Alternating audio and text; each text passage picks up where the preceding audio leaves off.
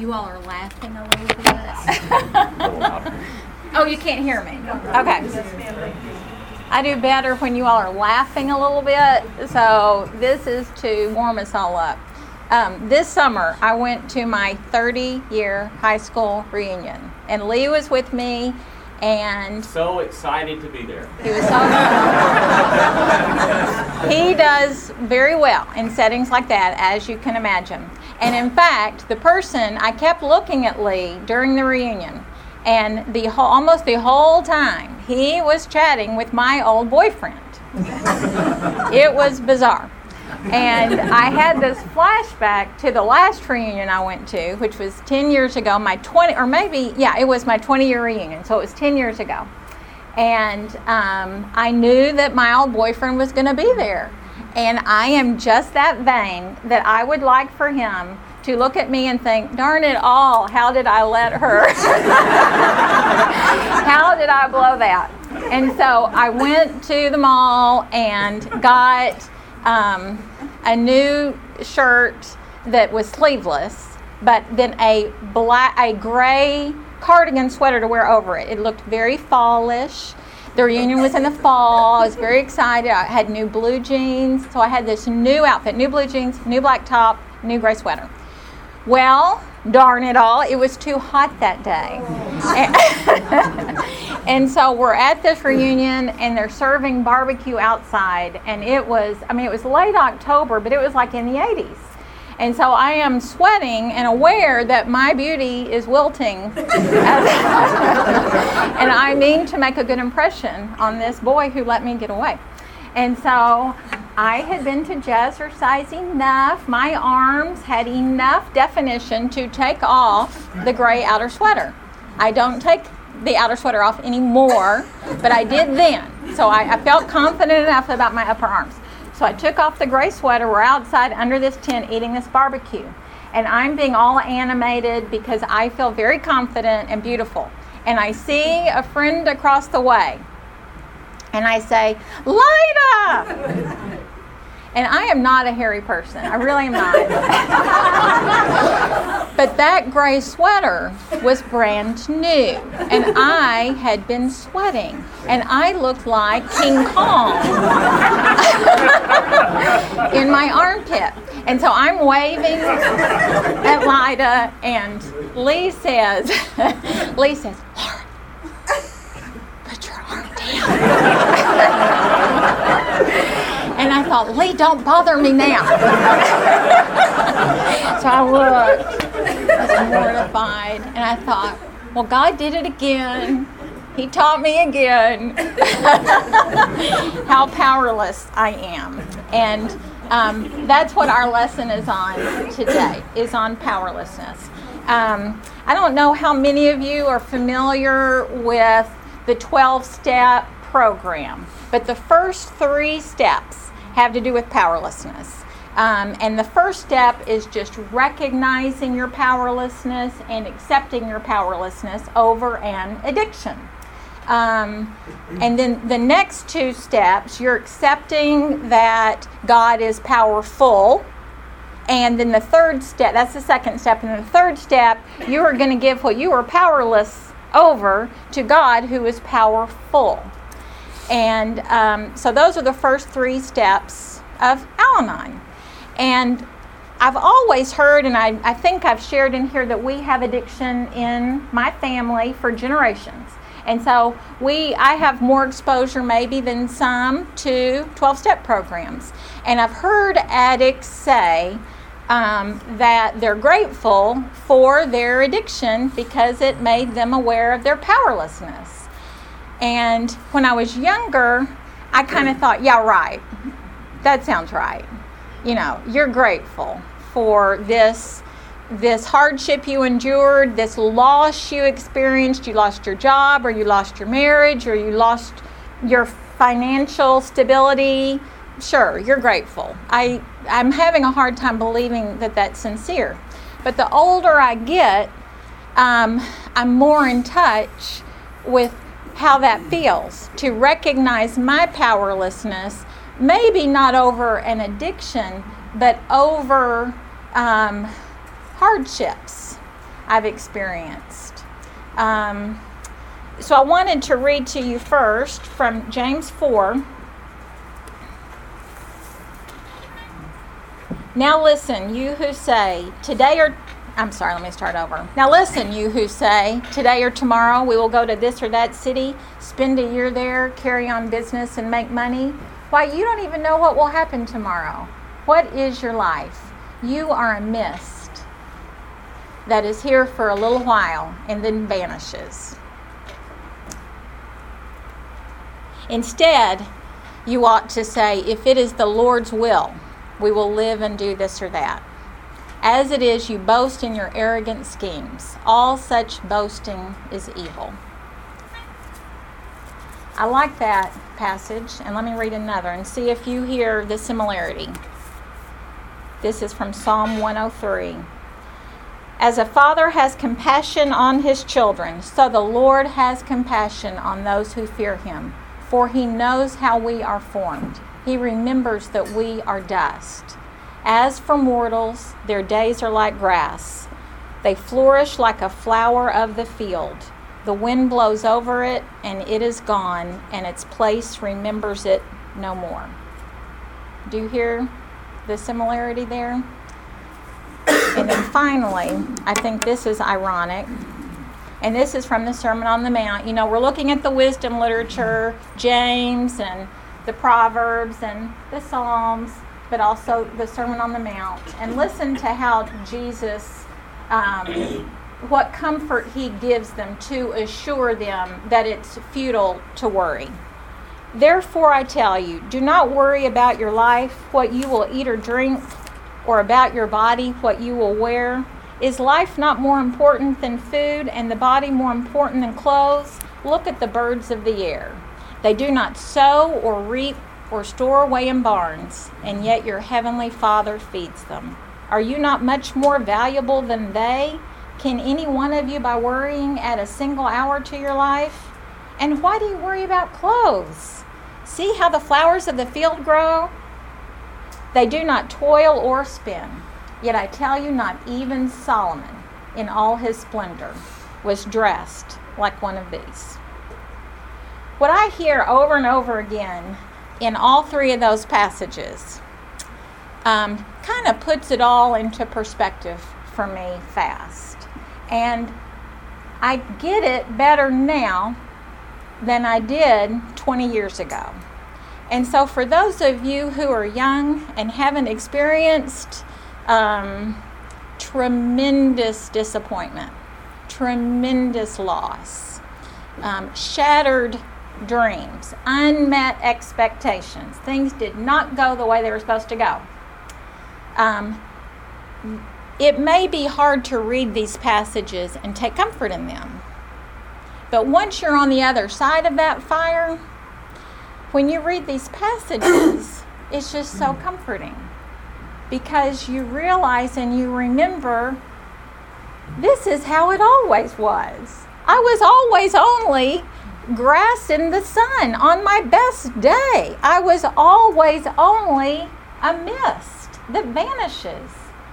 And maybe I didn't realize that when I was younger and everything seemed so great and hunky dory, and I had all these possibilities and expectations before me. Um, but I can take comfort in these now because it was always, God always was going to care for me, whether I realized I was a blade of grass or not. Um, and it's comforting to me to remember that I am. Um, so that's what that's what um, I want you to think about this week. I have realized there have been lots and lots of ways where I've had unmet expectations. Um, one, without sharing too many details, when I married Lee Camp, I thought, I really did. I thought, it's good. I thought, um, wow, what happened? Why did he marry me? I um, I really got the lucky gold ticket. That poor idiot does not know that I don't I don't have much to offer and I'm not bringing much to this deal. But I really struck it rich, and I um, I thought I, I really truly thought this. I thought I am so grateful for our children because they will have Lee Camp as a father. And we're going to have a bunch of little Lee Camps, and they're going to be so smart. And um, Lee is such a good person. They will have such a good relationship. And so I really don't have anything to worry about when it comes to parenting because I, you know, I married Lee Camp and he's going to be their dad. Well, parenthood has not turned out the way I thought it was going to, not by a long shot. And of our three kids, I would say that only one of them is a little like Lee. they all three, one time on a trip out west, we were sitting and eating and we were having a good time, and one of them said, None of us got your brains, Daddy. Oh. and I rolled my eyes. At that point, I'm a little over all the, you know, Lee Camp La La Land. I'm rolling my eyes because I'm realizing now I'm not such a moron. I mean, you could do worse. kids, the kids really truly said, they said to Lee, I'm, I'm not making this up, they said, We didn't get your brains. What happened? We got mama's brains. but it turns out one of them apparently did get his brains. We just got his ACT score back, and we're very proud. One of them got Lee's brains, the other two got my brains. Um, another area I've realized my powerlessness is in my job. Um, I used to work with Reed Collins, and he's not in here, but I loved working with Reed Collins. And if you brought your kids to our pediatric practice, you saw me there, Harpin Pediatrics, and I loved being there. I was there for 10 years. Um, but a year and a half I left, and I'm at a place called Siloam Health. And Dwayne Dixon has been talking about Siloam Health a lot lately, and we see the uninsured and we see refugees. Um, and it's a tremendous privilege to be there. It's a nonprofit, and it's a it's much it's a it is way outside my frame of reference. Working for a nonprofit is outside my frame of reference, and serving the poor and serving um, people from other countries who don't speak English or Spanish outside my frame of reference. Um, and the tasks I have been assigned in this job have been too big for me. And I have come home crying and telling Lee, I can't do what, what they're telling me I have to do. I've never done this before. I don't know where to start. This is too big for me. This lies outside my skill set. I don't even possess the skills to pull this off. And there I am again at step number one of the 12 step program I'm powerless. I'm powerless over um, my skill set. I'm powerless over the fact that this has been assigned to me. All I can do um, is give it to God and then take the next step. The next step um, is all I can do, the next right thing. And so that's what I want to challenge you to do this week. Those are your practical. Um, uh, ways to put this into practice. Recognizing your powerlessness, recognizing that God is powerful. I challenge you to, to try one of these two practices this week, or maybe more than one. Maybe try both of them. Um, one is, like I said, take the next step. So when you, um, and I want to open this up to see, well, I don't think we're going to have time, right? We just have five minutes. Yeah let me let me ask you guys are there areas in your life over which you experience powerlessness and um, you don't know what to do next? You're at a loss. Is anyone i'm sure everyone's willing to share an example of something like that but is anyone willing to share an example of an area where you experience powerlessness in your life and you just don't know what to do next that's a toughie. Well, I'll tell you where I'm powerless. but I don't know the, what to do now. so maybe you can help me. In March of this, well, actually in December of last year, I said to I live with my daughter in town, and I said, you know, I think I'm going to get a smaller car this time um, because I'm 85, and my daughter says I'm willing to take a chance on three years of a lease, but I'm not willing to take possession of a car. So that's what I've been doing. The lease is expiring. My driver's license were expiring in March. Both of those things were happening in March. So in December, I said, you know, I think I'm going to get a smaller car. I really enjoyed this one, but it's just too expensive, I think. I need to do something else. And my daughter looked at me and she said, Mom, you're not getting another car. I said, Well, I am. And she said, No, you're not. And um, she said, uh, You're going to, uh, your, your license expires and you're not going to get another license and you can't drive without a license. So that's just, Mom, I know you hate it. I know you love going to Memphis and I know you love all these things. But we just, I had three daughters and we were all bossy heifers. That's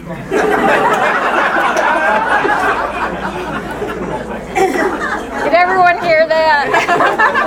bossy heifers. So these three girls had got together and they had decided what I was going to do. And I just, I, I, I, I can't do this. You, you can't make me do this, you know, all this. I'm just pulling at the places. I mean, and she just looked at me. That was it. So I went downstairs and I said, How dare? How dare they do this? You know, all this kind of thing. And then I said, You know, you had three daughters love you dearly, and you have proven it over and over and over. And if they think that this is the right thing for you to do or not to do, then I should listen to that because I know where the, I know where it's coming from. And as my daughter said, if you had an accident and hurt somebody, they may as well kill you, but you'll never get over it. And then, so I prayed about that and I asked God to take away my desire and to let me learn to live with that. And so I went back upstairs and I said, I know you love me and I know my other girls love me. And if this is what you think, then who am I to argue with you? And so I realized that I had become a child and I had three mothers. but I still wish I had a car. I want to go shopping. I want to go look at things. I don't have to drive. I want to drive through um, Holly Tree Gap in the fall and the leaves by myself. You know, I want to do those things. So I that's just where I. I love that example. That's such a perfect, perfect example of your powerlessness, but but you're able to step back and say, A, I trust. I, I trust that there is something bigger than me going on, and that maybe I don't always know what's best. Um, maybe there are um, people around me or circumstances around me that I just need to submit to um, what I hear them saying. Um, these are my circumstances and I cannot change them now. What's my next step? Is it, and I don't know what your next step would be, but it sounds like, um, y- you know, a next step might be um, exploring opportunities to uh, ride with other people, to walk more, to experiment with Uber or Lyft, to. Um, my bank statement, if you look at my bank statement, it's Lyft, Lyft, Lyft. I love that. and now you don't have to worry about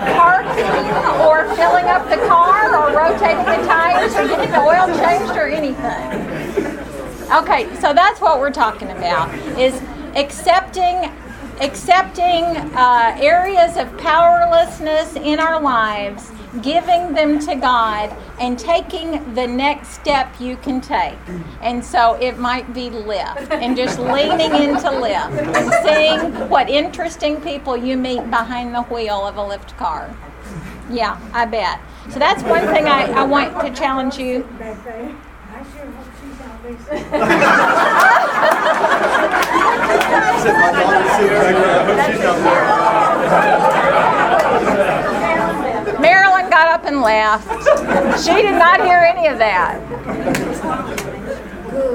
The, the last thing I wanted to challenge you to do, besides take the next step, when you realize your powerlessness, take the next step, lift. Um, the next thing I want to challenge you to do is if you start to forget and you get all caught up in what overwhelms you, try going outside and putting your foot in a creek. Or try going outside and sit down and feel the blades of grass against your hands. Try going outside and just feeling the breeze in your hair for a minute. Um, connecting with nature um, can very quickly bring you back to the fact that, that we are dust and we are the created just as sure as the grass and the creek. Um, so get back in touch with nature. So thank you so much.